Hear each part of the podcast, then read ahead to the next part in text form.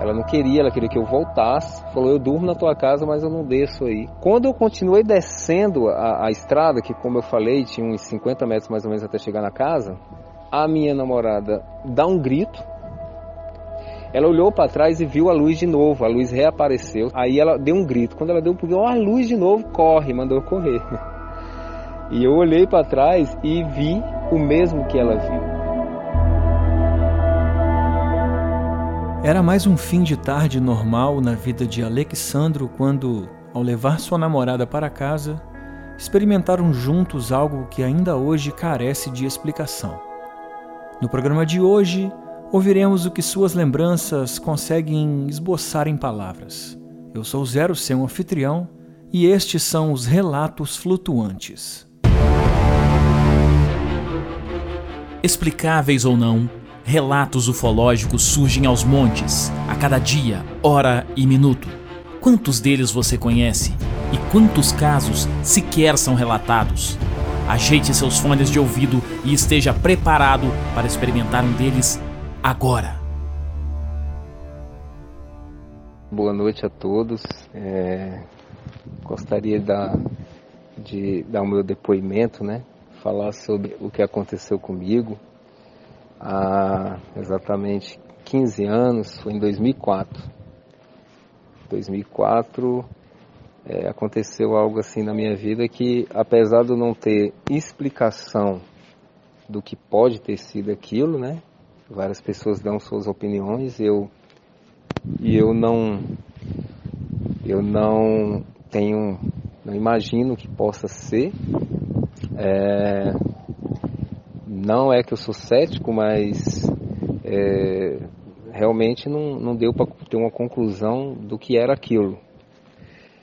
É, em 2004 eu estava é, saí da minha casa em uma moto com minha namorada, a namorada da, daquela época, né?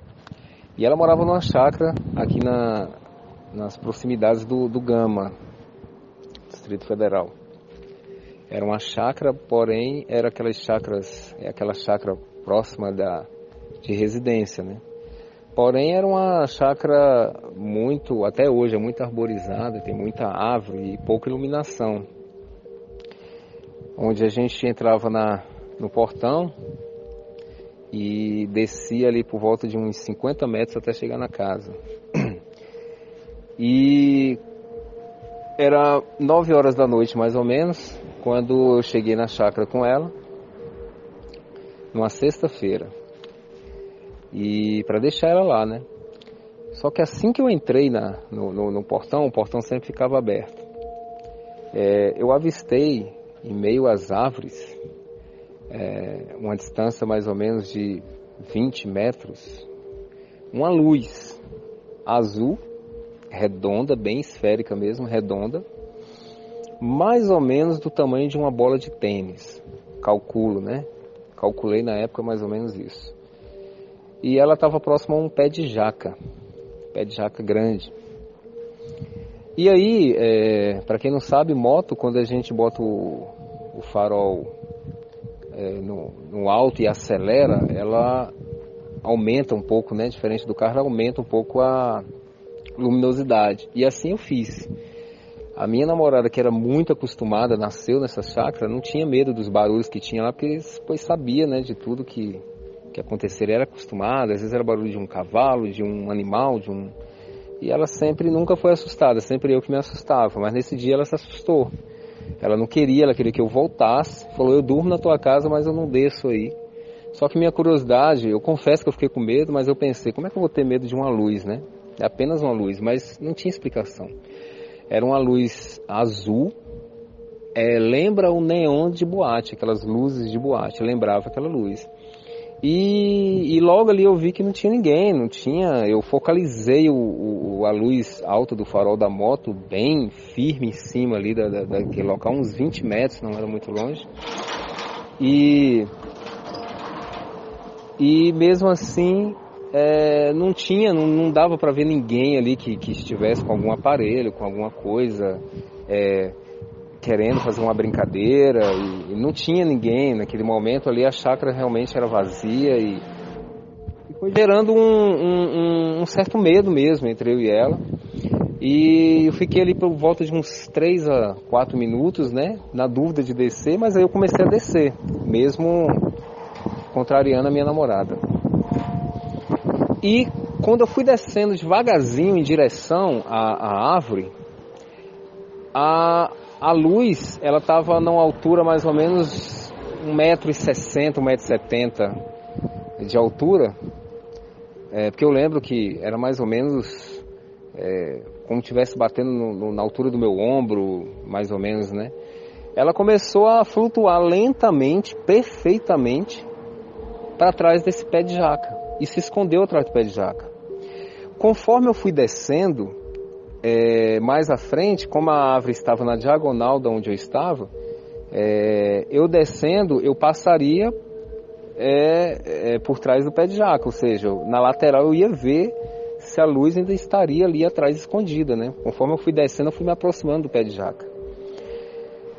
Aí, para minha surpresa e da dela, quando a gente chegou por trás do, do, do, na lateral do pé de jaca, eu olhei, a luz não estava mais, ela tinha simplesmente sumido. Eu ainda dei uma parada, mesmo com medo, é, focalizei, olhei lá em cima da árvore se tinha alguém, eu queria descobrir o que era aquilo e nada que evidenciasse uma linha, uma corda que tivesse com algum aparelho, uma luz, uma bola, não era.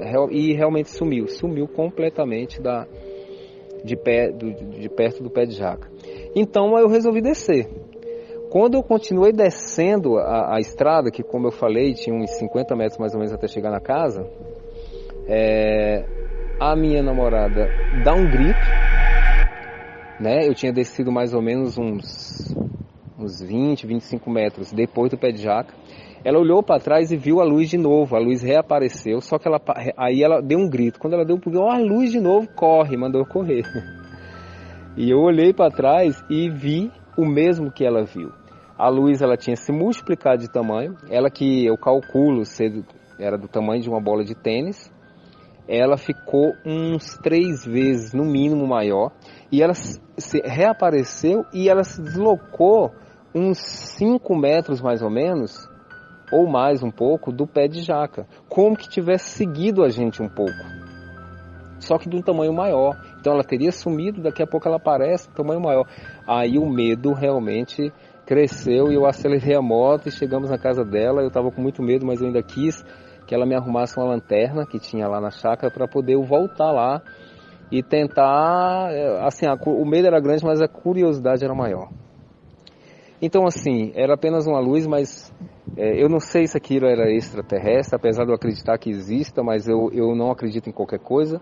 Eu sei que aquilo ali, é, eu não sei dizer se era um espírito, como muitos falam que era, espírito de luz, alguma coisa, eu não sei dizer. Uma coisa eu tenho certeza, não era algo normal, não era algo normal. Isso eu tenho certeza absoluta que aquilo não é normal. E a minha, a minha ex-namorada, eu tenho certeza que hoje ela daria um relato idêntico ao meu, porque eu acho que se eu tivesse visto aquilo sozinho, eu não teria acreditado, eu não teria acreditado nem no que eu vi. Mas como teve duas pessoas né, relatando e a gente, a gente conviveu com, com isso assim uma longa data. Mas depois essa luz nunca mais apareceu, nunca tivemos relatos, nem antes nem depois dela, dessa aparição, não tivemos relatos de ninguém que viu essa luz.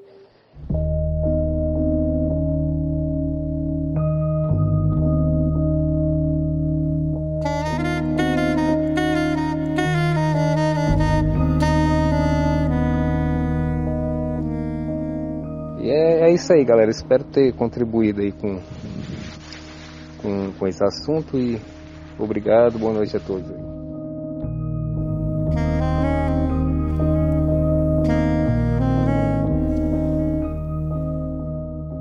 Mantendo a calma e não tomando nenhuma atitude drástica, Alexandro pôde estar aqui para nos contar o que viveu. E você, o que faria no lugar dele? Acha que foi sorte? Comente no nosso Instagram, arroba Relatos Flutuantes, ou em nosso Twitter, Rflutuantes. E claro, se você tem um relato desse para nos contar, envie o seu áudio para o WhatsApp 289 99834185. Agora, se você não tem uma experiência própria e ainda assim gostaria de nos ajudar, considere se tornar um apoiador através do apoia.se barra Relatos Flutuantes. Com uma ajuda de R$ reais ou mais, você passa a ser membro de nosso grupo secreto, onde com regularidade postamos episódios exclusivos e conversamos sobre os relatos da semana. Além do Apoia-se, temos outras plataformas como PicPay, Patreon e Pix, e os links estão contidos aqui na descrição desse episódio. E lembre-se também de assinar o nosso programa aí no seu aplicativo onde está escutando agora, pois dessa forma você passa a receber os episódios assim que são lançados. E por falar em próximos episódios, na semana que vem nossa nave nos leva a Presidente Prudente, e lá ouviremos um relato de uma voz bem conhecida aqui da casa. Então, Aperte bem os cintos e não se esqueça: nós somos uma nave.